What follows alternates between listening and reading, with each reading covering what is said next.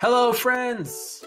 It's your old pal Ariel Helwani back with another edition of DC and Helwani. It's our big one year anniversary show. Very exciting times, and of course, so much going on in the world of MMA. Brunson Holland this past weekend, of course, UFC 260 coming up this coming weekend. Khabib officially walking away, title fights book galore. I mean, just a lot to get to. But before we get to all of that, I do want to tell you about our good friends over at The Daily Wager. They are ESPN's newest podcast for all your betting information on tonight's games. And Lord knows there's a lot going on in sports with March Madness, NBA playoffs coming up, NHL, baseball coming up. I mean, just a ton going on. So listen every weekday afternoon for the latest info on the biggest games and plays. Again, that's Daily Wager. Listen wherever you get your podcasts. And of course, this weekend it's UFC 260 live from Las Vegas, the highly anticipated heavyweight title rematch for the undisputed belt. Stipe Miocic, the champion, returning against Francis Ngannou, who's been on an absolute tear as of late. Can't wait for it. A fight that is three years in the making. It goes down this Saturday. And of course, exclusively available to ESPN Plus subscribers for just $69.99. Visit espnplus.com slash ppv for more. Again, March 27th, this Saturday, UFC 260. It's a great card. Check it out. All right, on to today's program where we shall talk about UFC 260 and a heck of a lot more. And as always, listener discretion is advised. Enjoy. Now making their way to the microphone, DC and Helwani. Uh, it's so a good. schluff? Yeah, what a is little- a schluff? You know, a little nap. A little nap. You guys don't call it a schluff? Oh, no. Here's Daniel Cormier and Ariel Helwani. back in your life on this fourth week of March 2021. Hello again, everyone. Welcome back to a brand new edition of DC and Helwani. Of course, that's the birthday boy, DC, Daniel Cormier. And I am Helwani, Ariel Helwani. A day late, actually, two days late at this point, DC. Happy birthday to you. The big 4 2, yes? The big 4 Yes, 2. How yes. was it? 42 years old. Today is actually my cousin Terry's birthday. He's oh, two Oh, wow. days after me, 42 years old, same thing. Grew up together. But yeah, man, it was great. I um I did exactly what I do every single year for my birthday. It's the weekend of the NCAA wrestling tournament.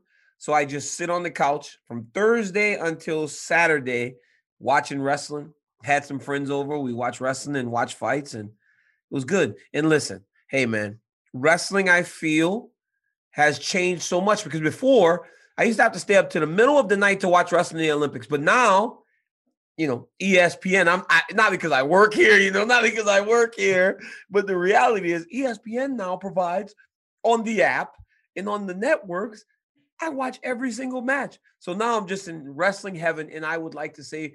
As a birthday gift, thank you, ESPN. Oh my God. wrestling covers. I I mean, not because I work here or anything, you know, it's just the truth. I you mean, know? come on, corporate DC in full effect in the first two minutes of the program. Um, so, of course, I do want to wish you once again a happy birthday. Hope it was great. Hope you have a great year. And wouldn't you know it, it was exactly one year ago this week, my friend, that this show was born in this particular format, uh, in the midst of all the uncertainty, in the midst of all the uh, anxiety. At the very beginning of all of this, we did this program. It looked a little different, but uh, it's crazy to think it's been a year. And in fact, a very big part of the show, our good friend Robert, aka Roberts Pearson, has actually sent us a big package, a gift. Yeah, this guy, in my box right here. yes, he's such a mensch. He sent us a gift. He sent us a package and a video, and we have both not opened it. I hope you didn't open it. I didn't open look. it. I promise. I didn't open it. We promised him we will open it at the very end of the program together and find out what is in this very large box. He's done a fantastic job, right? Because it started as a guy. Robert just drew the picture, Mhm. and we're like, "Oh, that's pretty cool." So then we can he continued to draw the picture every week, the cartoon, and then he starts drawing it as uh our show uh in August. We redid the show and everything, and he's just he's uh he's become an integral part of what we Yes. do at DC and Helwani. And honestly, Ariel, this show it was so it was so silly at times. Like remember how silly it would get at times whenever there were no fights and there were no sports to discuss. So we just kind of talked and talked about things that was happening in the news. And man, I can't believe it. I, I, I was watching a clip the other day from the the fake Helwani. how did I not know that? Like, how did I not pay attention? Those were great that was not memories. Those were really great memories. And so hopefully we'll get to do it for many, many more years to come. I look forward to the gift. I, I look forward to opening this later in the program. Of course, there's so much going on in the world of MMA, so we don't have time to talk about any other special days, holidays. I I, I won't bring up the fact that it's, holidays today. no, I can't. No time. Birthday, Okay, anniversary. Okay, Won't bring up the fact that it's National Bavarian uh, Crepe Day, or I mean, DC National West Virginia Day. I mean, who, Oh, I mean, come on. who did the Qs beat yesterday? West Virginia. I mean, mean- uh, I'm not even gonna bring it up. I'm not even gonna bring it up. I'm not bringing it up. It's your birthday. It's your You special got day. You got to stay. You got to stay focused for once. For Yeah. once. To that point, it's National Goof Off Day, but I'm not going to bring that up because we need to stay focused and we need to talk about a guy who uh, some might say is a bit of a goof off in his own right, Mr. Kevin Holland, right? Mm, Uh, yep. Okay, so let's start with Saturday night. Let's start with what transpired at the Apex. Kevin Holland, Derek Brunson. This was billed in many respects as you know the breakout show for Kevin party. Holland, right? The coming out Out party. The man won five fights in seven months in 2020. Back end of 2020 was on the short list for 2020 Male Fighter of the Year. Here he is taking a step up in competition against Derek Brunson, a guy who, by the way, he called out. And quite frankly, it was never really close. Derek Brunson dominated that fight from start to finish, in large part due to the wrestling. And so let me ask you this, DC, because the big talking point after this fight was Kevin Holland was a goof off. He didn't take it seriously. He talked too much. You know, he got exposed, all that stuff and more. Here's the big question from me to you at the very beginning of this fight. Excuse me, of this conversation about this fight, which of course Brunson won by unanimous decision. Does that fight go any differently in your opinion if Holland doesn't say a word? If he doesn't act the fool, if he doesn't talk smack, if he doesn't do all the other hijinks, do you think that fight goes any differently whatsoever? Because as you know, people are blaming him for that. What a question. I mean, that's a great question. Um, and I never thought about that. Ariel, I can say I don't think so. Because he would have just been quietly getting taken down. Right? Don't you think? I mean, he hasn't shown that ability yet, right? To defend those takedowns at that level. It's not like he was talking in the middle of getting taken down. He was trying to defend. He just doesn't have the knowledge of takedown defense that allowed him to stay up. So I don't think it made that much of a difference. I don't think if he was quiet, it would have made much of a difference. And honestly, Ariel, I know Kevin Holland now. We built a relationship. He was supposed to come out and train before the fight. They had the snowstorm in Texas. He ended up driving out to Vegas for a little bit, worked out there, never made it up to San Jose. So we talked after the fight. I'm in the bed, you know, and I just text him, Kevin. He immediately writes back, I'm sorry. Immediately. He just writes back, I'm sorry. And I was like, don't apologize. I go, don't apologize. I said, it's what you do with what happens next. I said, now you have to improve. I go, take some time with your family and then find a way to improve and get better in the area that has proven to be an issue for you. He goes, absolutely. I go, he, I, he said, I feel like I let a lot of people down. I go, you didn't. I said, what you have to do now is continue to be a role model for the kids that are watching you and want to be like you. So just fix it. That's it. That's all I told him. Just fix it. And so he said, you know what? You're right. I'm going to get some time with my family, take a little bit of time, and I'll be up in San Jose very shortly. So he has the right attitude. But back to your question, no, it would not have been different because he doesn't really understand takedown defense at a level that would allow him to stop a guy like Derek Brunson, who is just a fantastic wrestler and a longtime veteran. Okay, so then let me ask you this. And by the way, that that vibes was something that he told me after the fight because I reached out to him to do an interview with him, which I'll do later today. And I said, I'm sorry, went down that way. He said, Don't be sorry. I'm just mad that I let everyone down. And so it's clear that he's hurting from this, Mhm. but maybe not for the same reasons that people may think. So let me ask you this. Can Kevin Holland realize his potential? Can he be a future contender slash champion as the same guy, or does he need to cut all that out in order to realize that potential? No, part of the reason Kevin Holland is viewed in the way that he is is because of that, right? Initially, he drove Dana crazy with being a big mouth. But then by the end of it, Dana was almost like into it, right? He was entertained by Kevin Holland. That's why you saw Kevin Holland in a main event. But uh, obviously, he won five fights in a row, too, honestly. But he there's so much to Kevin. So I believe that that part of his his personality has to continue and stay that way because it's funny. And you know what? It allows him to be so loose. I watch the best fighters in the world, world champions, look so nervous when they step into the octagon. Kevin Holland is the most loose person I've ever seen going into a fight. And he has to keep that. But I'm telling you, it just boils down to him defending takedowns. And once he can do that, he will really put himself right back where he just was. And hey, there's no shame in losing to Derek Brunson. Derek Brunson is a stud. And this is the crazy thing about this fight.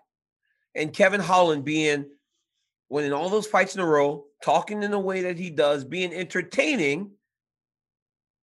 You forget about Derek Brunson a little bit. Yes. Because Derek Brunson is the lunch pail, blue collar guy that goes to work, gets the job done. So when Kevin wins, he's the talk of the town because of how he acts. Kevin lost, he's still the talk of the town, Right. and he lost. But what about the guy that won the fight that doesn't say anything? So there's something to his personality that draws people in, and I believe Kevin needs to continue to be that way, but learn to wrestle. So for whatever it's worth, I agree with everything you said. That fight goes no differently if he talks or doesn't talk. I think the fact that we are focusing on Kevin in the aftermath speaks to the kind of personality mm-hmm. he is and potential star he can be. It's also incredibly disrespectful to Derek Brunson, who is now on four in a row, who continues to be put in this spot to, you know, kind of Elevate build future stars, yeah, off of his back.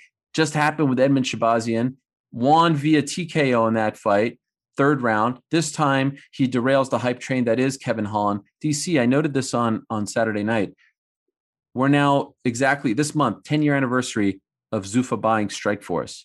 You can make a very strong case that Derek Brunson is one of the final fighters who came over from that deal, who is still thriving in the UFC. He's on a winning streak. There's names like Masvidal left, Woodley's on the losing streak, Robbie Lawler's kind of, you know, teetering towards the end.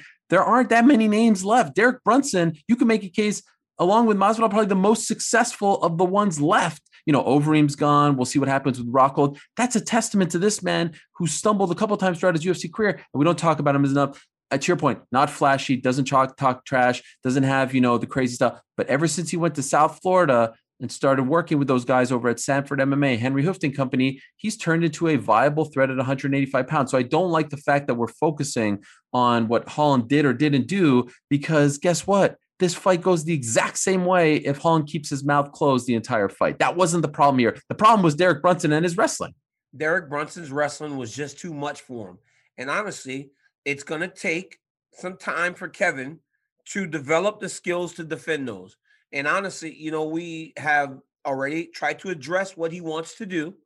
Let's hope that he follows through on that and we can help because not only did I say it, all the guys on the team are like, yes, we can help this kid learn in that area. Because again, you have to be around great wrestlers that are going to take you down 100 times for you to get up 101 times. And then eventually all it'll be 100 attempts without you getting taken down. And that's what Kevin Holland needs to beat a guy like Derek Brunson. But Derek Brunson is no easy out.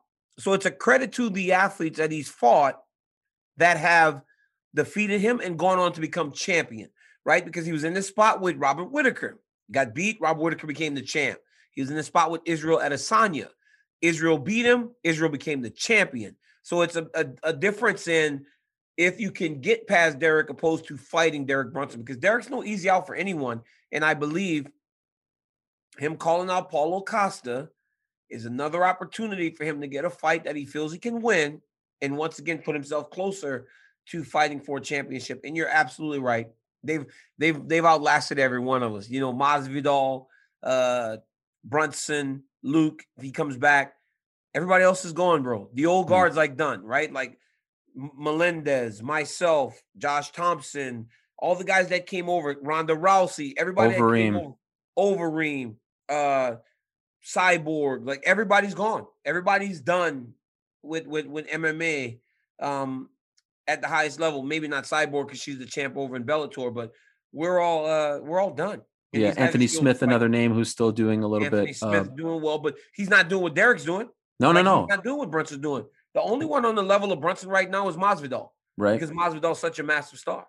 Now, did you feel at all guilty? Did you feel like you uh, you you sort of abandoned young Kevin Holland, I mean, there he is saying, you know, usually I ask DC for advice in between rounds. Where are you at? So he had to go to Khabib, who's sitting there. By the way, Khabib streaming the fight on his phone next to Dana. I mean, you talk about a boss, this guy. And of course, we'll get to Khabib later on. He is literally streaming the fight on his Instagram. I don't know for who. right next to Dana. I mean, man, what a what a shot caller this guy is. But did you see that clip of him asking? And then Khabib tells him a little bit of stuff, and it worked. Well, Khabib goes, pay attention. Derek right there. like Derek's right there, turn around. Like Derek's right there, pay attention. Like, but that's another thing, right? That's another thing. And it's always difficult when you make when we talk about these things on on Monday. And I told this to I told this to Kevin on Monday. I go, you're gonna have to hear a lot of things that you're not gonna like, but ultimately let it motivate you. Um, I don't understand the relationship that Kevin has with his coaches because at what point do they go sit your butt down mm. and focus? Mm. Like at what point do they grab you by the back and say, Kevin, you got to sit down and focus? We are down three rounds to zero. Like focus. Yeah, enough. Yeah. Enough, right? Like, you know, this, this whole thing's cool. After round one, if I'm cornering Kevin Holland, I'm like, yo, man, chill. You have to fight and pay attention because this is not going good. And then after round two, then it's really time to get your foot and put a boot up his butt and get him on track. Because I don't know, I don't know when they said something to him about paying attention. Did they ever? Mm.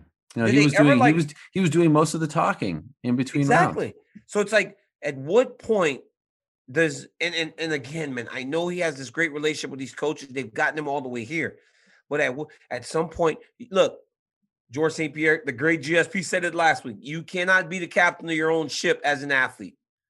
You got to have someone in that place that can put you in your place when it needs to be.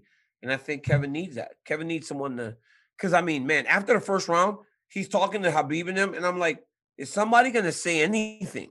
Like point. nobody said nothing. That's they just point. let him go through the whole minute with no advice, no direction, no idea how to com- get it going back in the right way. And that went on round after round after round. That's a really great point. The, the one thing that I did not agree with in the aftermath was um, Dana White spoke to Kevin Iole of Yahoo Sports, and and he said his assessment was that Kevin Holland had, as he put it, quote unquote, a mental breakdown. He compared it to Oliver McCall and Lennox Lewis back in 1997. I don't know if you remember yeah, this I do, fight. I do. McCall's crying, kind of turning away from him, crying like they yeah. don't want to fight anymore. Yeah. This is the, the, the Kevin Holland we saw on Saturday is the same Kevin Holland that we were eh. celebrating after Jacare. No, I understand. But I think, I think we'll see. There are times, and I see this with some of my athletes in wrestling, where they'll be wrestling on the con- the championship side of the bracket. They'll lose to someone they're not supposed to, and then in the backside they are world beaters. There are times where the spotlight does get to you, and I think Kevin just got into the game.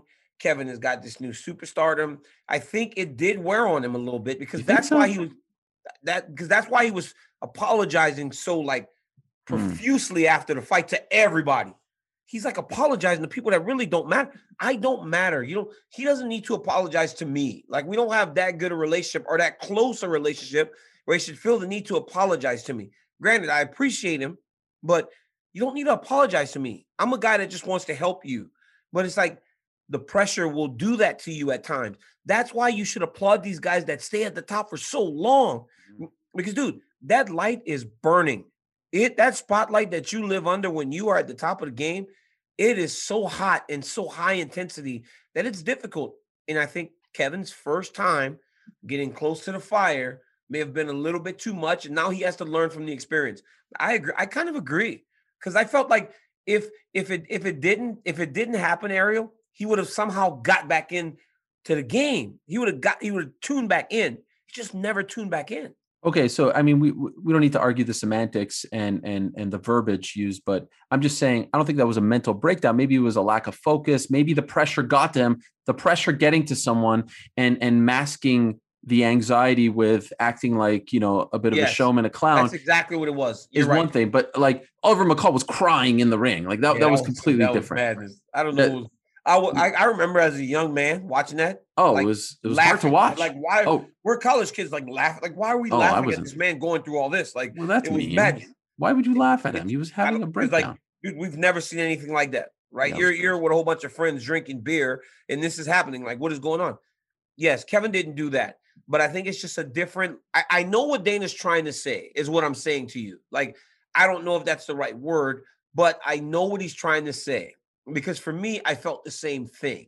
If he was, if he was not like, if his mind wasn't just like short circuiting, he would have tuned back in. Is what I'm trying to say. Um, another thing that was brought up in the aftermath, and I'm curious to get your take on this, is uh, should he move down to 170? Is he too small, is he man. too small for 185? He's so skinny though. Like, So could, could he really right? cut 15 more pounds? Well, he weighed in at 183, right? Yeah. So he only wait. He's, he's a little couple pounds 12 underweight, which is right. you know. But he he looks he looks thin, especially when Derek would grab him. He looks real thin. And but do you remember he was gonna fight 170? He was gonna be a 170 Yeah, pounder. yeah. But then he found success at middleweight and stayed there. So I mean, he's got to consider it. But I think this kid can be a real star, man. He's a real he's a real star. There are just parts of the game that you got to figure out. It's very clear that he needs to be in an area with a lot of great wrestlers. And the place with the great wrestlers is here up in San Jose. And so, is he leaving his team? No, no, no, Or- no. Not Okay, he's just going to work with you guys. This is just working on the off stuff, right? Because dude, Travis Lutter has done a fantastic job with this young man. Like he has gotten him to the point where where he where he is today. He's not leaving his team, but he just needs to supplement some of that wrestling stuff, right? And he lives in Texas. I'm from Louisiana. In the deep south, there's not the greatest wrestling. hmm You got to go find that wrestling. Get your hand, get grabbed by Khabib, get grabbed by Kyle Crutchmer, get grabbed by Duran, get grabbed by all these good wrestlers. Islam Makhachev, like just getting grabbed by all these wrestlers will teach you how to uh start defending. It's a different feel. Like you don't even you have no idea. Like people don't understand how difficult it is to defend a takedown. It's so hard, especially in a fight. And so afterwards, Derek Brunson said, "Hey, Paulo Costa, let's fight." Uh, Holland's like, "Hey, Belal Muhammad, let's fight." Um, we'll see what happens with him. I think he does need to kind of take a step back and, and not just try to jump back on the horse. Love the fact that he's. but that's going to- another fight, right? You go fight Belal Muhammad. Belal's trying to take you down too. Right? Yeah, no, of course. you need time to develop that that skill. Fight Some people, a striker needs a striker next. Yep. uh, some people might be thinking, "Hey, Paulo Costa, isn't he fighting April 17th?" In case you missed the news, Paulo Costa is not fighting April 17th. It's now Robert Whitaker against uh, Kelvin Gaslam, which is actually in my Kelvin opinion, who? uh, Gastelum. Gastelum. yes, Kelvin Gastelum. Don't get it right. and that's April 17th. So now the stakes are higher for the uh, Darren Till versus Marvin Vettori fight. And of course, April 17th, Robert Whitaker versus Kelvin Gastelum, the fight that we didn't get two years ago, because I don't think Brunson's getting the next title shot. Obviously, Kevin isn't getting the next title shot. So we'll see what happens on April 10th on ABC. That's the next big middleweight fight between Darren Till and Marvin Vettori. One other thing that I wanted to mention about the card, and by the way, great performances by uh, Max Griffin, Adrian yeah. Yanez, your boy Tai Tuivasa with a great win as well. Grant Dawson with a tremendous win. Trevin Giles as well. Montel Jackson. Uh, did want to mention a bit of a scary scene on Friday with uh, Julija Stoliarenko on the uh, scale. She steps on the scale, she faints, she gets back up, she makes the weight 135 and a half, and then faints again. Her fight was obviously canceled. Scary stuff. We've never seen, you know, a, a serious injury. Obviously, we've never seen a death in the UFC as a result to uh, weight cutting or any kind of injury whatsoever. But as someone who has been a part of the weight cutting scene for a very long time and has had his issues, when you see that, what do you think? Gosh, man. It's hard to ask a wrestler stuff like that, right? Because for me, it's like I've seen I've seen passing out, right? I've seen guys like come. I saw a guy come out of the world team trials one time because he was in the sauna working out and passed out and hit his head, had to withdraw. He's a world champion, right? Mhm. So I've seen people pass out, and I understand that when you're cutting weight, you're lightheaded. You're very lightheaded, right? Especially if you get up too fast. So there's a lot of different reasons as to why she could have passed out. Very scary situation, right decision uh, to stop it. But um, man, I, I guess my reaction to it wasn't as severe as a lot of people because I've seen a lot of a lot of weight cutting in my life, like a lot of weight cutting from freaking 12 year old kids to 30 year old men and women. Like I've seen a lot of weight cutting and uh you get lightheaded. I've had times where I've been cutting down to 205 and I've gotten up too quick and started to stagger backwards. Yeah. But it just wasn't public, right? So then I would just sit down, gather myself, go finish making the weight, and then go fight. So it's listen, weight cutting is very scary. I don't want to make it seem as though it's not a big deal, but um I've seen a lot of weight cutting. You know, I've seen I've seen I've seen some of your favorite fighters in the world go through some some very severe weight cuts. And uh just because it's not public, you don't see it happening right before your eyes. So extreme weight cuts, man, are are an issue and and uh you get lightheaded. It's literally you just get lightheaded. Like you get lightheaded and you're like, whoa, you fuzz out, and then you can put some cold water on your head. You can do something to kind of bring you back. And then once the fuzz kind of lifts, you don't get up as fast as you did last time. Like so, and I'm not trying to be like like kind of in I don't know if I'm inconsiderate or like kind of like I know it was serious, but bro, I've seen a lot of weight. Remember in 1997, you know, uh, they had to add weight to wrestling because a couple guys died cutting weight in saunas. They banned saunas from us because a couple guys died because they were taking creatine, which stores what makes you retain water, and guys were trying to cut weight. And there's like a whole bunch of things, you know. So uh, I've seen such extreme weight cutting that I'm glad she's okay. Mhm. Um, but it doesn't make me like as go like Right.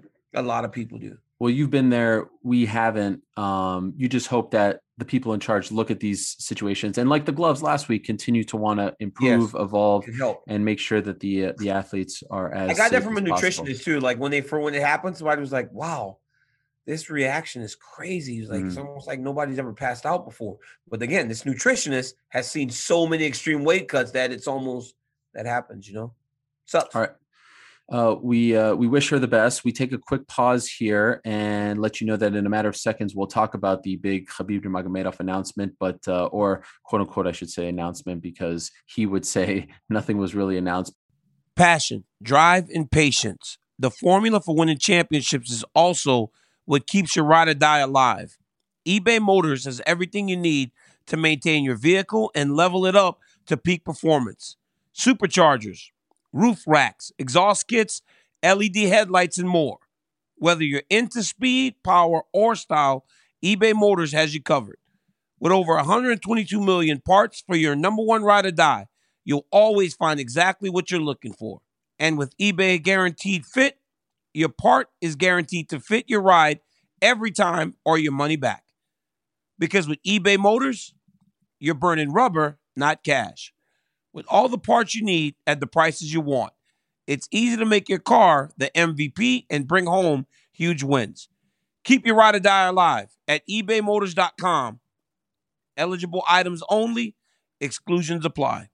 Uh, who would have thunk it? Midnight on on a Thursday evening, we get the tweet. A great time to break news. Khabib Nurmagomedov, arguably the greatest of all time, has officially retired. Now he would go on to say later on in the week, "Well, actually, I retired on October 24th. Um, they were just trying to get me to unretire." But here he is, officially sticking to his guns. And the important part of the information is the UFC is standing down. They are not going to convince him anymore. At least try to convince him. He is no longer the lightweight champion. The title is now vacant, and there will be a uh, a vacant title fight on May fifteenth between Michael Chandler and Charles Oliveira. So there's a lot to unpack here. But first, let me ask you, Khabib retiring. Did you think that they would be successful in convincing him? He never wavered. Like when I would ask him personally, he never wavered. So I didn't know. But you know, when you saw the tweet where he met Lorenzo and it said, "Send me the location," I Yeah. thought maybe that's when he was gonna fight. I was like, "Oh my goodness, he's gonna fight." Um, but I guess he was saying, "Dana, tell me where to meet you for dinner so we can have this final conversation." I guess Was I that no it? idea what it was. Because everyone thought they I thought it meant him. okay, he's gonna fight, you know, Right. like and um, but with me personally, he never wavered. He always said, "Ah, I'm I'm I'm good, man." He never said that he was uh he was coming back. But like I said prior, you gotta try to convince him too, right? One of your biggest stars, just as when McGregor leaves, right? It seems like there is a void it feels like that with Khabib walking away. So as a promoter, you have to pursue that. But now it seems as though UFC is going to move forward. And, and honestly, even if he decides in three, four years, he, uh, you know what, I do want to fight. He'll be 35 years old, Yeah. 36 years old, right? You can stick him right back in the championship picture if that's what he desires to do. But I just think Khabib is just so happy with his career, with his family, with everything that he's accomplished. That he, he's in a good place and he's okay with with being being done with fighting. I want to be clear about this. I'm not ready to close the book on Khabib Nurmagomedov, the active MMA fighter. I 100% believe that he has done and that he was done on that night. And it would have been nice, I think, to leave him alone and let him ride off and that be sort of the end. Um, I've been watching and covering combat sports enough to know that people do come back. You know, we we didn't think GSP would come back. He did come back, but I think right now he is 1000% sincere. And I have so much respect for the fact that let's be honest, they probably threw a boatload of money his way. They probably threw every scenario possible. They were open to everything. Why wouldn't you want Khabib? He is at his absolute highest in terms of his popularity right now. For him to be comfortable and content with walking away and now assuming this role as coach and just being happy back home, it's a real beautiful thing. Like I was trying to equate it to other athletes who walked away on top you know, Barry Sanders walked away when he was young, but he wasn't a champion. Lennox Lewis walked away when he was champion, but he had been through so much. To me, and I know this might upset people, the closest I can think of, the closest scenario to this scenario, the closest, don't roll your eyes. Don't roll your Michael eyes. Michael Jordan, you can say Michael Jordan. Is it not? Is it not Michael Jordan in 93 where you have a guy who it's it feels like he's a champion but still has so much work. I'm not trying to Yeah. call him the Michael Jordan of MMA, but this to me is the closest that we've can. Fair. But do you understand what I mean? In 93 yeah. when Jordan walked away for the first time, he had just won his third straight championship MVP, was the man, was the face of the NBA and he's like I'm done. And also you can't ignore the father, you know, comparison too. The- Comparison, Their fathers died. So it's an unbelievable thing and I have a lot of respect for him doing it this way.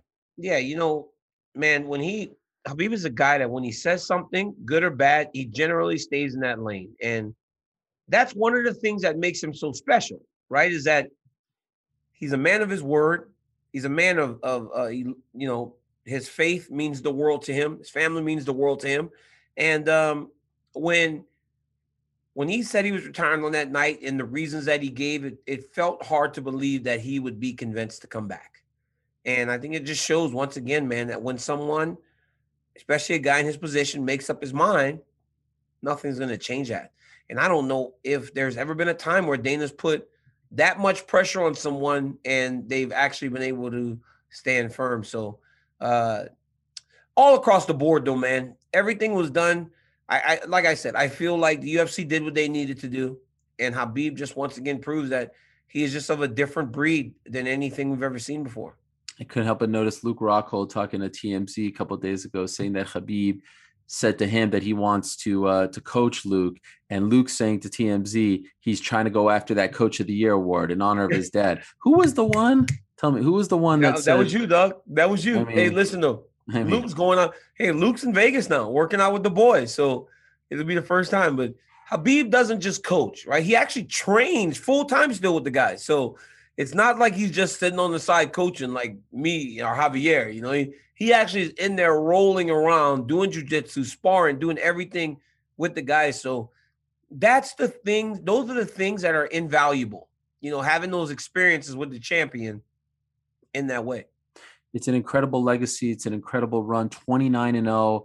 I mean, lost less than five rounds according to the judges um, in his entire UFC career. Just an amazing, an amazing legacy. And uh, you know, the the the the Nurmagomedov train continues to roll along. We've got Abu Bakr Nurmagomedov competing this weekend at UFC 260. But of course, the big, you know, other side of this coin, the big part of the story is okay, he walks away, they're standing down, and they've made this vacant title fight. And we were, you know, debating what are they going to do with May 15th because all the divisions were tied up. Lo and behold, Masvidal and Usman get put on April 24th. And of course, we'll get to them later in the program.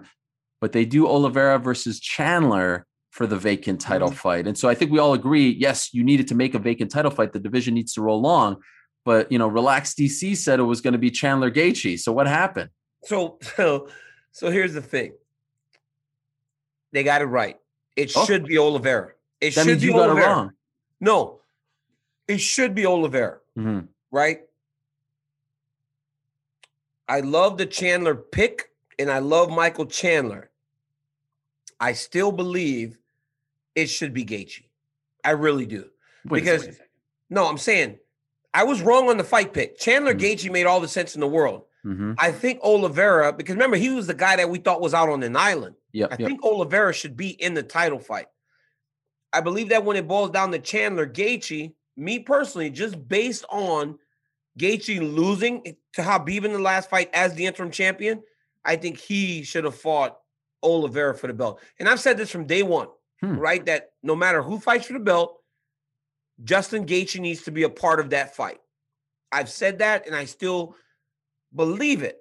I mean, if we really want to do things completely right, there's no reason Dustin Poirier shouldn't just get the belt put on him right now. Well, I was just going to ask you because you, You know what I'm saying? Like- forgetting about Poirier. A lot No, of I fans I- are I'm mad. There are a lot. A lot of them are mad that he's not a part of the title fight. But he's making a business decision to go and fight McGregor, Right. right? Like, because again, at a point, a, a, a fight is more valuable to, than a title, right? So it's like for Dustin Poirier, he makes more money.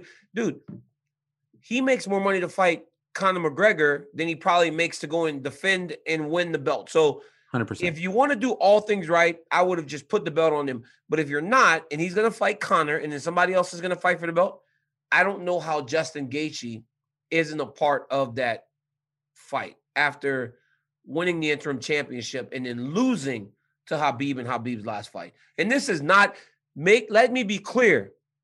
This is not a knock on Michael Chandler in no way, shape, or form. Michael Chandler is an absolute stud. I just don't understand how Gaethje is not a part of this fight in some way, shape, or form. and Gaethje himself tweeted that he woke up on that morning thinking that he was fighting Michael Chandler.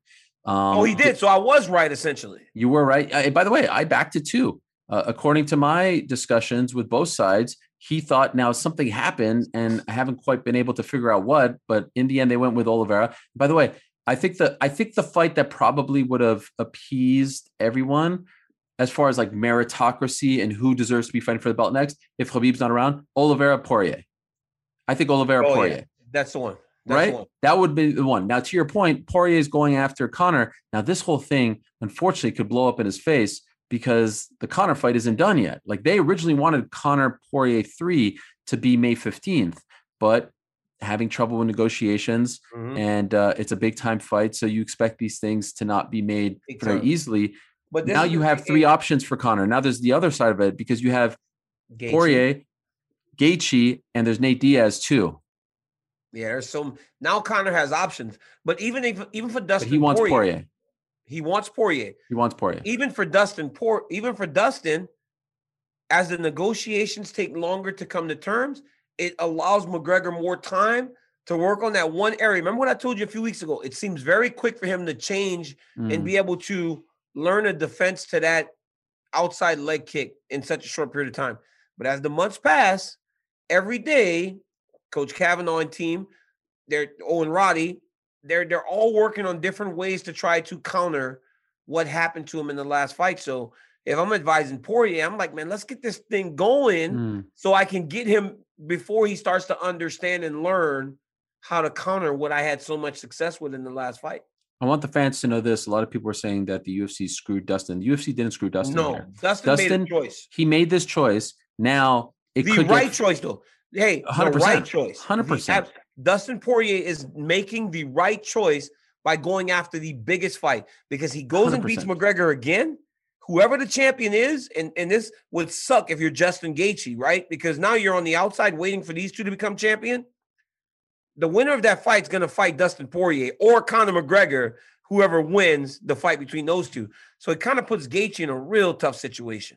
very tough because he's the odd man out now. There's no Yep. obvious matchup it's for so him. crazy because remember we thought it was going to be Oliveira. Oliveira. Oliveira was on the outside. Now, so like I said, he didn't get screwed. Poirier didn't get screwed. But where it's going to get really interesting now is now you have Gaethje on the sidelines who can be used as leverage to make the Poirier fight versus McGregor done. And there's also Diaz who's chomping at the bit. But I'm Diaz really will never be used as leverage. He will That's not. That's the one thing that won't happen. Nathan Diaz will not be used as leverage. Well done on Nathan. No, but here's the thing. At some point, if the Poirier fight doesn't get done and Conor doesn't want, I know this for a fact, doesn't want to replicate 2020 in the sense that he continues to get pushed to the end of the year, push. He wants to fight three times this year.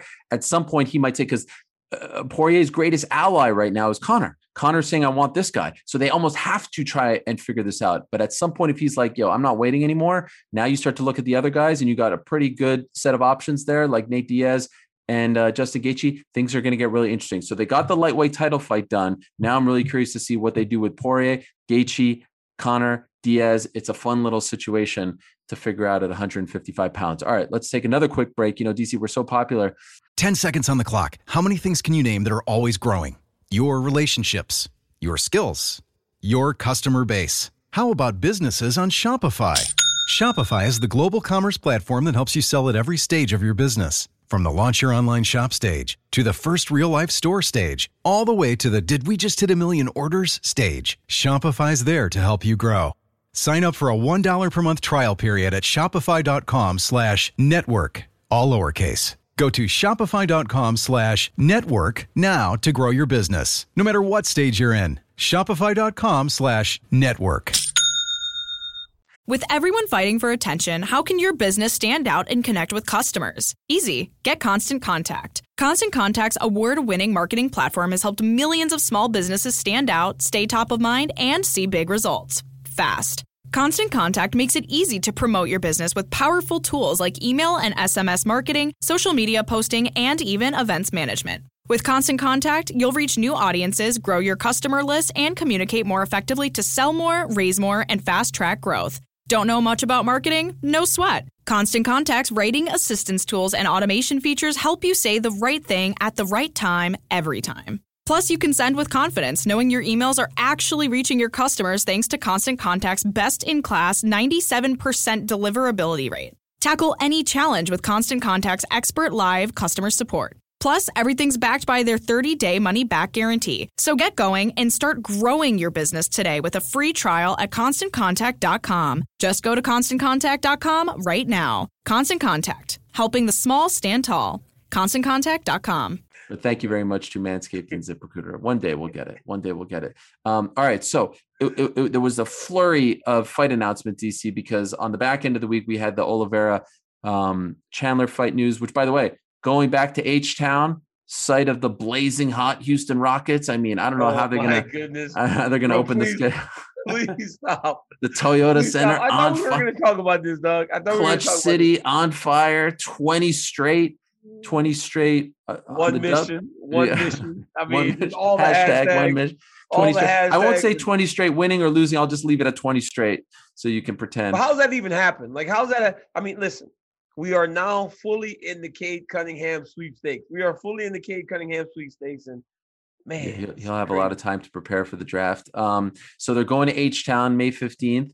They're going to Jacksonville almost exactly a year. You're confused by this. Did you not hear the wait. news about Jacksonville? No, I didn't. Wait, What's this look you're to- giving me? They're going to Houston. You didn't hear this? Houston? No. Oliveira Chandler is in Houston May 15th. Wait, what? Come on. Come on, man. Wait a minute. you didn't know that? Where have you eh, listen? So I'll wait, give you now a we're pass. just traveling. So now we're just traveling. You're just you're free. You're free, baby. Wait a minute. Wait, stop, stop. So we're not going to the Apex anymore.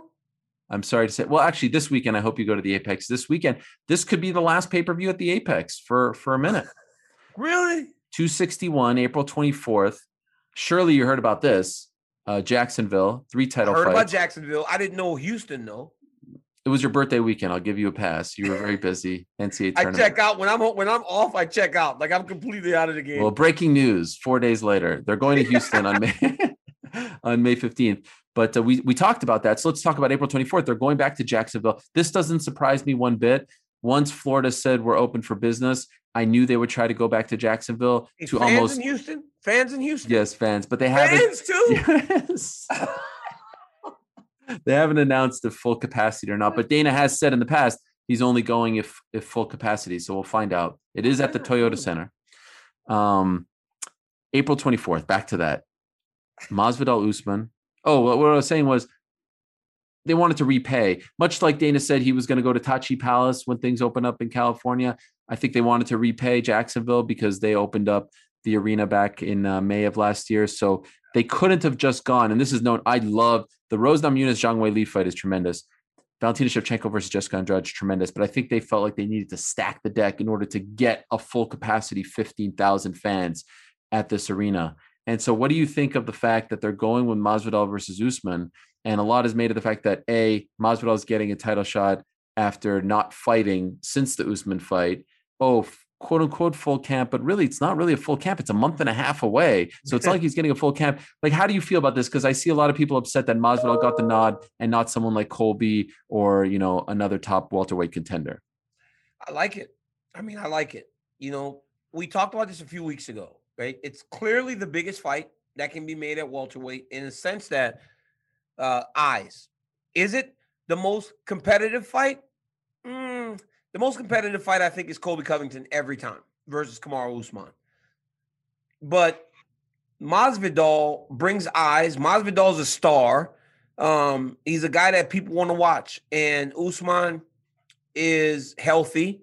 He's ready to compete, and he wants to try and right the wrong of the last fight. Granted, he won the fight 49-46 across the board, but it wasn't as appealing as he would have wanted it to be with the rivalry that accompanies this fight. So um, I think it's a great fight. I think I'm, I'm happy about the fight. I think it's going to draw eyes. They're both from Florida, so the fight's in Florida. It's it's it's it's a big deal, man. And you got to stop getting hung up in the well, this guy lost and this guy won, this guy lost. At times it just doesn't go like that. Like we we talked about this last week with the Gustafsson situation and other situations um, myself. Like there's just a lot of different factors that play into title fights. And you can be sad about it, you can be okay about it, but there are times where it just works out in a certain way. Like there's no other explanation as to why it works out that way. They look Honestly, at the board and say, you know what? I'm taking Masvidal. That's the guy. Well, first of all, the champ called him out. So you got to give the champ, you know, the respect. If if he's going to call out Masvidal and say that's the guy I want, then hey, listen to the champion. By the way, it's the most lucrative of the the fights that they can make. That's obviously not the only reason, but you know, he took the fight on a week's notice. He saved the day. I'm fine with rewarding him. By the way, you know what I love most about this?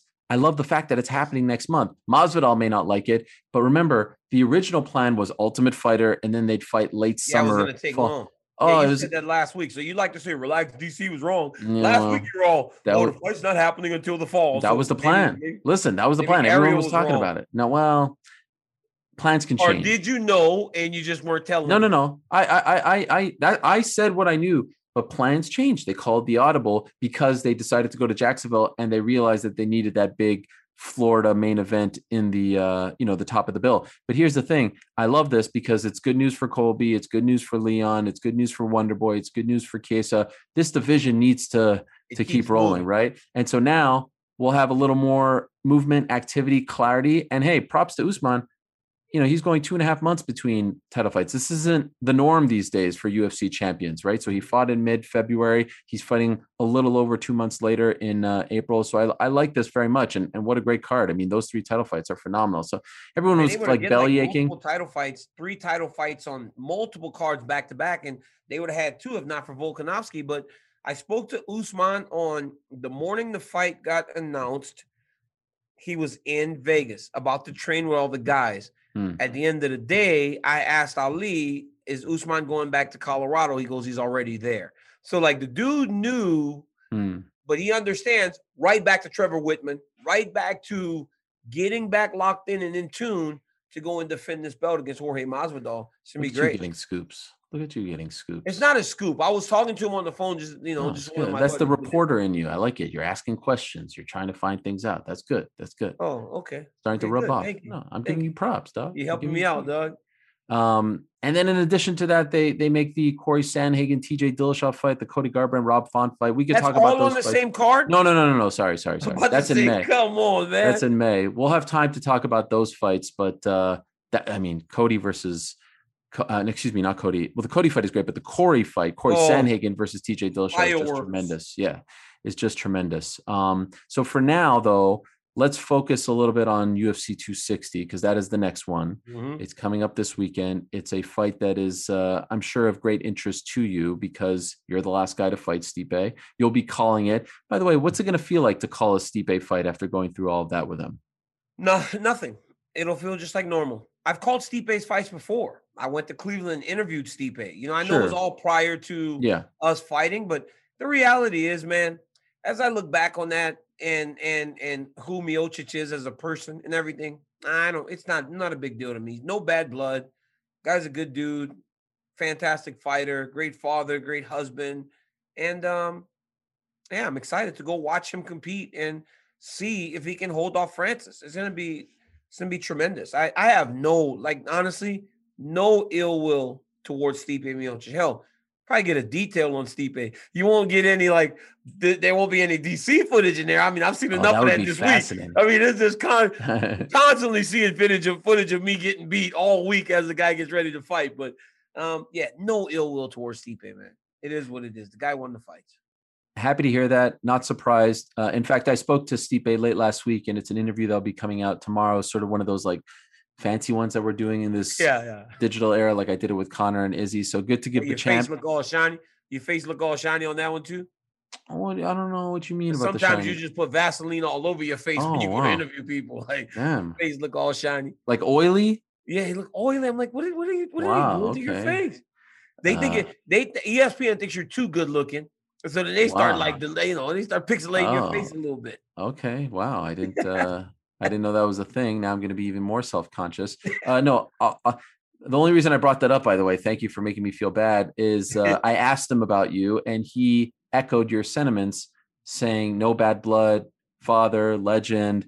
He'll shake your hand when he sees you. So it's nice to see that you guys. He tried to downplay the whole thing. I was like, Steve, I mean, I'm no fool. There was bad blood at one point. Like you Both were mad. Like I Yeah. felt that way too, right? Right. I was very frustrated when I lost the second fight and it took so long for the third fight to happen. That Right. Just what it is, man. Whenever whenever two guys want to fight and they want to be champion, that's is what it is. But I'm glad it was tied to him instead of somebody else. So this time he's fighting Francis. Great to see that Mhm. Francis is getting that title shot once and for all. Of course, we found out the bad news on Saturday. No Volkanovski Ortega. Volkanovski has COVID. It sucks when you're an Australian fighter because you have to go through the whole quarantine process again. So maybe we'll see it in the late spring, early summer. We hope if he makes a uh, a full recovery, we wish him the best. But yes, Is he here? Is he in the U.S. he's in or is Las he still- Vegas. Yeah, he's already. Why in Las wouldn't Vegas. he just stay here? He should just I stay mean, because if he goes back, right, didn't it take Dan Hooker like six weeks to get back into the country? well, Dan Hooker is New Zealand. He's Australia, so the rules are a little different. okay, But yes, okay. I mean, uh, his teammate Brad Riddell was forced off the card this past weekend against Gregor Gillespie. So I think he's going to go home and then he's going to try to do it again later on this year. But this fight, this main event is so great. I remember the first fight in Boston. You were the co-main, you versus Volkan Ozdemir. That first round. co co-headliner. Okay, fair enough. Yeah. Uh, same thing. Yeah. Uh, no, you're right. You're right. Fair enough. Because sometimes co-main gets used a little bit too freely. Yeah. I gave the first round of Francis versus Stipe my my round of the year award for 2018. they 2018 went crazy. Everyone thought I was crazy for saying, but DC, the tension, remember? Because because Francis was coming off the Overeem knockout. Everyone thought that he was going to knock Stipe's head off into the third row. he weathers the storm and then wins the fight. And again, DC, I don't know if you saw this. Again, Stipe's the underdog, the betting underdog going into this fight. This is crazy to me. That happens. That happens though. These the the the, the public they fall in love with the knockout, Mm. right? And it happens, right? Like honestly, I was an underdog against Rumble twice, right? So it's like it just happens when a guy Really? looks even so- the second time. Even the second time, I was the underdog against Rumble. So it's like when you get a guy like Stipe, right, who's kind of blue collar, right, and he doesn't just knock people out. You watch Francis, and Francis is like you're just waiting for the dynamite to explode. And once the dynamite explodes, it's over. He had Stipe hurt a couple times in that first round too. Stipe walked through some big shots to get takedowns, and I don't know if he can do that again this weekend. He has to be very careful taking some of the shots he took against Francis in the first fight because man, that could put his lights out. Fascinating fight. I want to see what improvements Francis has made because now it's three years, right? Mm. 2018 January Mhm. to 21 in in in, April, in March. Three years for Francis to get better. Not much time spent in the octagon, right? So, what happens to Francis Ngannou when the fight gets long? What happens if he can't put Miocic out of there? And Miocic is as tough and durable as they come. What happens to Francis? Does those memories of that fatigue that he felt back in Boston start to set in and start to re-show themselves? How does he combat that? And how does Stipe approach this big dude in a smaller octagon where he knows what's going to happen early? He knows that Ngannou is going to explode into him. How does he weather the storm again? There are a there are a number of factors and storylines going into this fight, and I think it's crazy because if Francis Ngannou becomes the champion with his fighting style, we may see a heavyweight champion with star appeal Mm. in the UFC that we have not seen since. I mean, who? Who's the last heavyweight champ to just really truly capture the imagination of the general public, the sports world? Have we ever had one?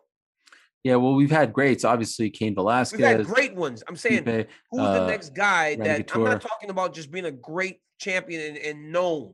I'm Brock. talking about Brock. Brock. Brock Yeah. Lesnar was the last guy that truly just captured Right. the imagination of the entire sports world. A guy that everybody just wanted to see. Right. With Francis in fighting style, if he can become the champ, everybody's going to tune in because he's so massive. He's not normal. People want their heavyweight champion to not be normal. And I'm not calling Stipe normal. He's a big guy, but he's not hulking and he Mhm. doesn't knock people out in 10 seconds. And he's not, he doesn't have clips of knocking Overeem's head to the moon. Mhm. And, you know, he just doesn't have those clips. So if this dude, this dude is on the cusp of something very big, but with all that, Ariel, comes pressure. Mm. How's he going to handle that pressure when Miocic is in his face? Because Miocic is a dog. And and to that point, talk about stakes. Not only is he fighting for the heavyweight title, not only is Stipe fighting to defend the title, the winner gets Jon Jones in Mhm. the highly anticipated heavyweight debut. I mean, like that. i- It's very rare where you have that guy who's one of the greatest of all times just waiting there for his heavyweight debut. I mean, there's so much at stake here for both guys. We're talking about life changing money, life changing fights. This is a massive fight taking place in the smaller cage. By the way, the Apex as opposed to TD Garden three years ago. Who has improved more, in your opinion, over the past three years, Francis or Stipe? I think Stipe's gotten better. Interesting. Stipe got Stipe got better from our first fight. Actually, not from our first fight. From our second fight to the third fight, Stipe got better. He actually was better in there when we fought back in August, opposed to the second time. He just had different movements. He felt a little quicker. He still hit as hard. He just felt like he had gotten a lot better. And how do we gauge Francis's improvements? Yeah. when he lost to Stipe and then went right back to doing exactly what he was doing before. I don't train with him. I don't get to see him on a day-to-day basis. I can talk to Eric Nicksick, and Eric says he's gotten better. And the rest of his coaching staff, Dewey said he's gotten better. But it's like, how do we gauge that when we don't see it? He's, I mean, how long has he fought? Two minutes since yeah, he it's got crazy. Four fight win streak. He did have the loss to Derrick Lewis that changed everything. Well, he and did then lose. He lost to Derrick Lewis, but even in the Derrick Lewis fight, right? He looked tentative, looked a Yeah, little it bit afraid, didn't fight well. But it's like, how do we gauge his improvements? We don't. But I can gauge. Stipe's mm-hmm. improvements from experience, right? From the first fight to the second fight, where first fight was a good first fight. I knocked him out. Second fight, I beat him up the whole time, and then he actually knocked me out. Third fight, he came back and won a decision. I never would have thought he could have won a decision. But because of his improvements, this dude's gotten better. He's gotten a lot better since we in between those fights that we had. and yet he's still the underdog. Slimmer He is. Stipe as well, which I like. Uh, I, I hope I hope Stipe's a little bigger this Mm. weekend going into the Ngannou fight. He's going to need think? a little more weight. what do you want? I, I hope for Stipe Miocic, 240. If he's 230 light like he was against me, I think he got so small because of the hand speed. He needed to try to match the speed. With Ngannou, you need to be bigger because if he's 230 trying to take Mm. down that big man over and over again, he's going to get tired. Um, but listen, I have no horse in the race. I don't care who wins. But I do believe that Miocic is a dog, and I believe that Francis is standing at the doorstep of just global superstardom.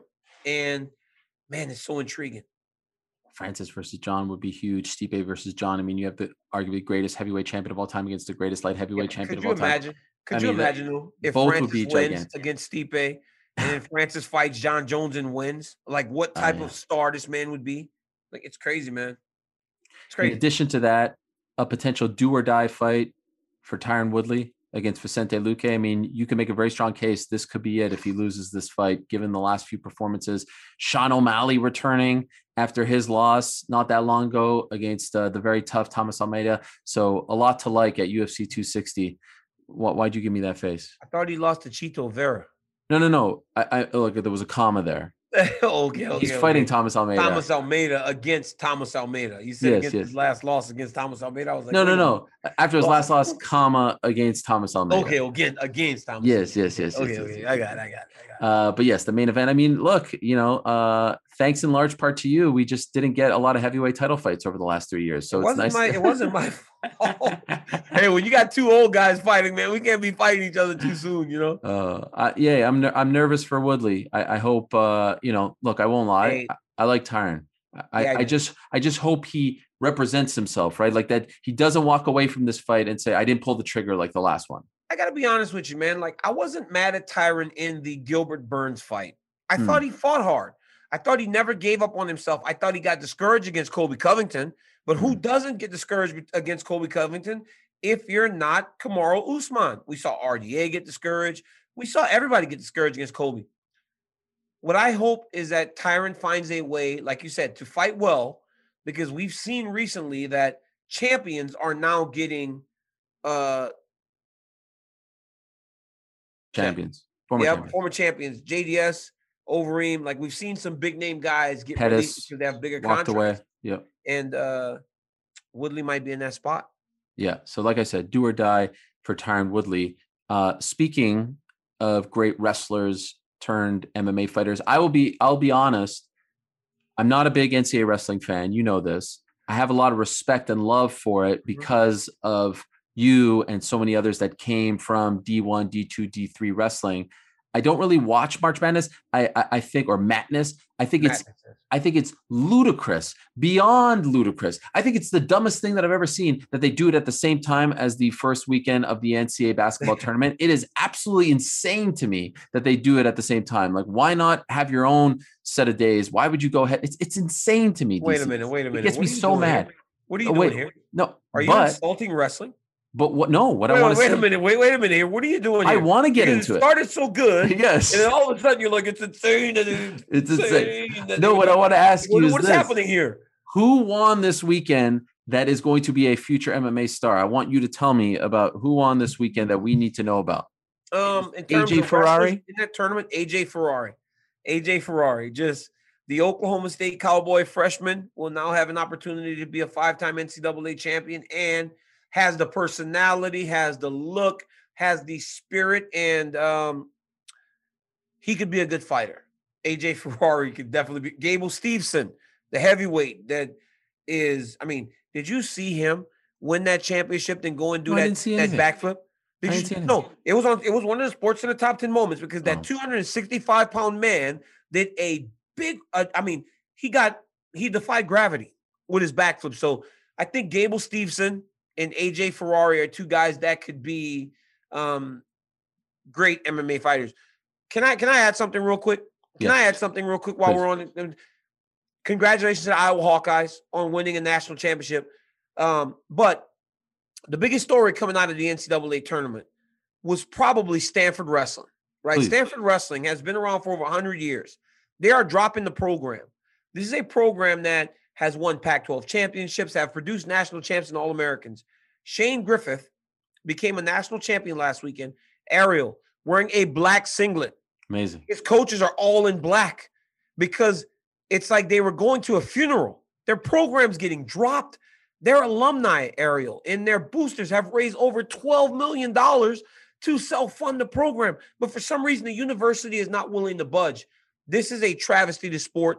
And for anyone that listens to this or have seen a great wrestler from the university, from Stanford University, please go and tweet Save Stanford Wrestling because these young men at this proud university deserve an opportunity from Shane Griffith to Real Woods to Jaden Abbas to all these great little athletes that deserve to get that high level education and wrestle for the school that they chose.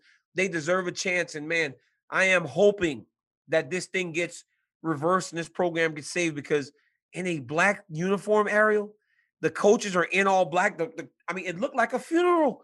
And Mm. then there's this great photo of the assistant coach after Shane wins that national champion, only the second championship in the program's history. He goes to a dark corner in the in, in the arena to sit and kind of like release all the, the sadness. And guess who's back there already? One of the other coaches in all black with his hands in his head. He's just sitting there like, I mean, Ray Blake and Alex Tirapelli, these guys were just sitting there like, wow, if this is how it ends, I mean, the arena was yelling, bring back Stanford, bring back Wow. Stanford the whole time. It was it, it was inspiring, man. And I hope somehow this gets fixed. It's the closest school to where I live at, and um, they deserve to have a chance. Well, thanks to people like you, I learned about this. I didn't know about it. I saw the tweets. Um, so I hope and and I retweeted yours. I'm going to start my own campaign. I want DC to start calling the NCAA wrestling. I, I mean, I can't believe you work for ESPN. Why aren't you work? Why aren't you in St. Louis? Like, I mean, you're like one of the most famous, you know, collegiate athletes from wrestling turned pro athletes, and now you know you you host the fastest growing. Show. I mean, like it's crazy that you're not there doing that. Shout out to that dude who won without ACLs. I don't know how he did that. Spencer Wow. Lee, dog. He's a three-time national champ. No ACL. Crazy. That's crazy. That is crazy. Uh, so anyway, I, I hope that it all gets worked out for uh, Stanford wrestling, and and I pre I I like it. I'm just saying it's crazy to me that it's the same weekend as the NCAA basketball Oh, tournament. no, Like, wait, oh, you're doing it again now. it's ludicrous. uh, It's ludicrous. I mean, like, do But it Tuesday, honestly- Wednesday, Thursday. Do it when there's no But- games. But honestly, but honestly, the ratings for the wrestling tournament are bigger than they've ever been in in, in the history of wrestling. Just imagine how much bigger it could be if you have like the likes of Ariel Helwani tweeting. You're not being watching. Like, you're not watching the NCAA wrestling tournament, Aaron. Why You not? gotta- regardless, you're not gonna watch because I, I texted you on Thursday like, "Hey man, check out a couple of these matches." I'm busy. Good in two I'm watching basketball. I'm sorry. I'm busy. All right. Anyway, um, congratulations to them. Congratulations to us, DC. Now, time for the highly anticipated gift opening segment. Shall we do this? Now, again, Do this this. is courtesy of our friend Robert. I'm still not sure if it's Robert or Roberts. It's Roberts. Roberts Pearson, the man who draws those great pictures for our show each and every week, who's a very important part of the team. Um, and uh, we pre- out of the kindness of his heart did it. Now an official member of the team, if you know what I'm saying, sent us both a package and said, please don't open it until we're live on the show right now. Opening in front of you. So I have mine open right here. You have yours open. We're gonna do this, right? All right, I'm opening my box right now. I'm opening my. This is like, oh my Our god! packaging here, boy. Wow, this is nuts. Got it. I just, oh my god, Oh, what is this? oh, What? This is crazy. Go. Look at this. Go. Wow. Yo, what? the ESPN broadcast tag team champions of the world. What I'm saying? You know what I'm saying, though. I'm putting this on right here. Look at this. Hey, you know what I'm saying? The This is Harlem Heat- incredible. The Harlem Heat. The Harlem Heat has entered the building. Hey, put it over your shoulder. No, this is how the Put it cool people wear shoulder. it. This is how the cool people wear it. Okay, I'm gonna listen. For all the people who said I wouldn't amount to anything, for all the people that said this show would never be nothing, for all the haters, you know Oh, who I'm talking Eric. about. Ariel, Ariel, if you look at it closely, Thi- look, oh, look, look, look, look. Is the is the American flag? It's the Canadian flag on the front. Look on the sides. They got the DC and Helwani logos. Let's go. This is nuts. Okay, now this is this is a shoot right here, DC. We have both not seen this. This is the first time we see it. This thing. I had no idea what it was. DC, Yo. would you say top three coolest gifts that anyone has ever given you? This is actually one of the best gifts I've ever. I mean, I've never. I've And it's like a legit belt. it's nice, dog. It's Wait, there's nice, more. There's a hat. Oh wait, there's more in the box. There's actually more in. Oh my God, there's a ton more, DC. There's a ton more, Daniel. There's a ton more. Oh my goodness, like Christmas Martin. Hold on. We got his shirt, digital media, in a very familiar um, Please, font please, here. I mean, there's please, just. please give me. Oh my goodness. God, there's just a ton of stuff here. Oh my goodness. Let's go. Wow. so much stuff. T-shirts. There's so much stuff. Oh my god.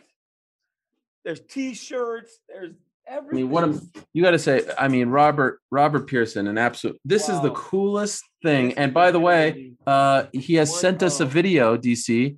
He has sent us a video in honor of this great moment. So let's take a look at this video right now as we uh, continue to marvel at this incredible gift.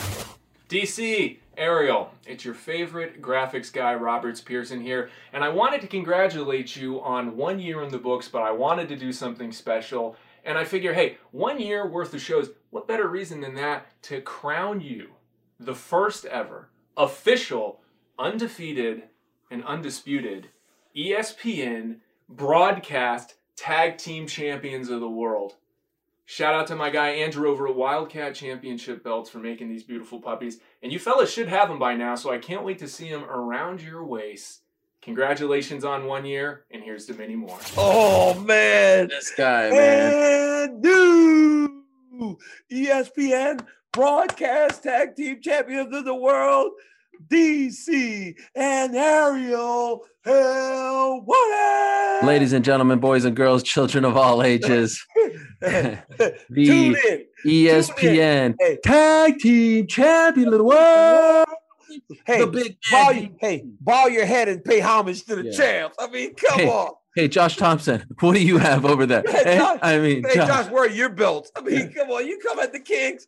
You come at the Kings. You come at the Kings. I would amount to nothing. Right here, this says it all. Right here, this is Man, the I'm coolest. gonna tell you one DC, is this, This a greater literally- moment than when you got the light heavyweight title for the first time? This is it feels good because it's unexpected, right? It- Yes. This is it's nice, man. This is nice. This man, by the way, let me just say something quickly about Roberts, um, aka Robert, aka Mr. Pearson. You saw next to him, I actually have the, the the picture up on my wall over here. Long time MMA hour viewer, just a guy, and you meet cool people along the way doing this job, right? People write you, yeah, sure, you meet some creeps, but you meet way cooler people like him. And the fact that he would do this, go out of his way. By the way, the fact that he did that picture a year ago, I really think helped the show gain some personality and the mm-hmm. fans love it. But this is just an amazingly Next thoughtful level. gift. And this Next is, level. I mean, I don't know. Honestly, like you said, Ariel, there are way better people in this game, man. So many fans and people that just support you and what you do in your career.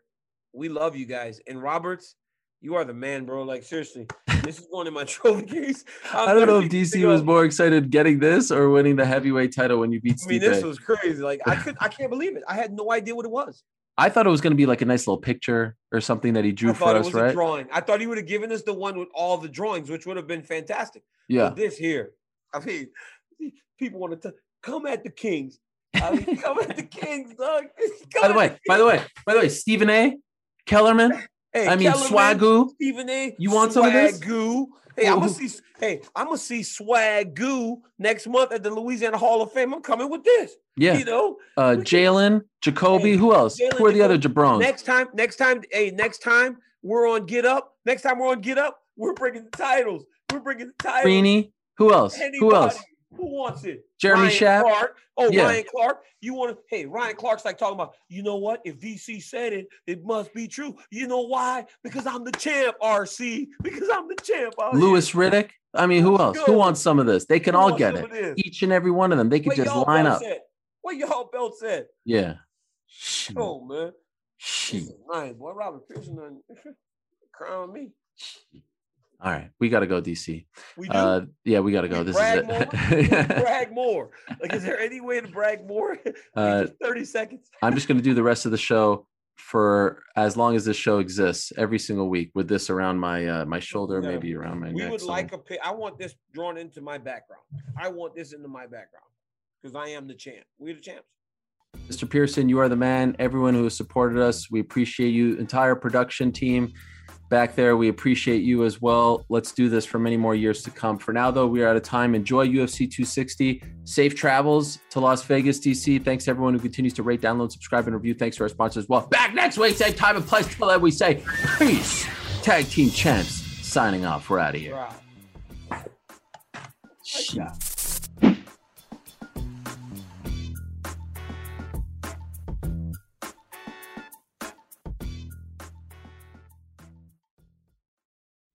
Robert Half research indicates 9 out of 10 hiring managers are having difficulty hiring. If you have open roles, chances are you're feeling this too. That's why you need Robert Half. Our specialized recruiting professionals engage with our proprietary AI to connect businesses of all sizes with highly skilled talent in finance and accounting, technology, marketing and creative, legal, and administrative and customer support.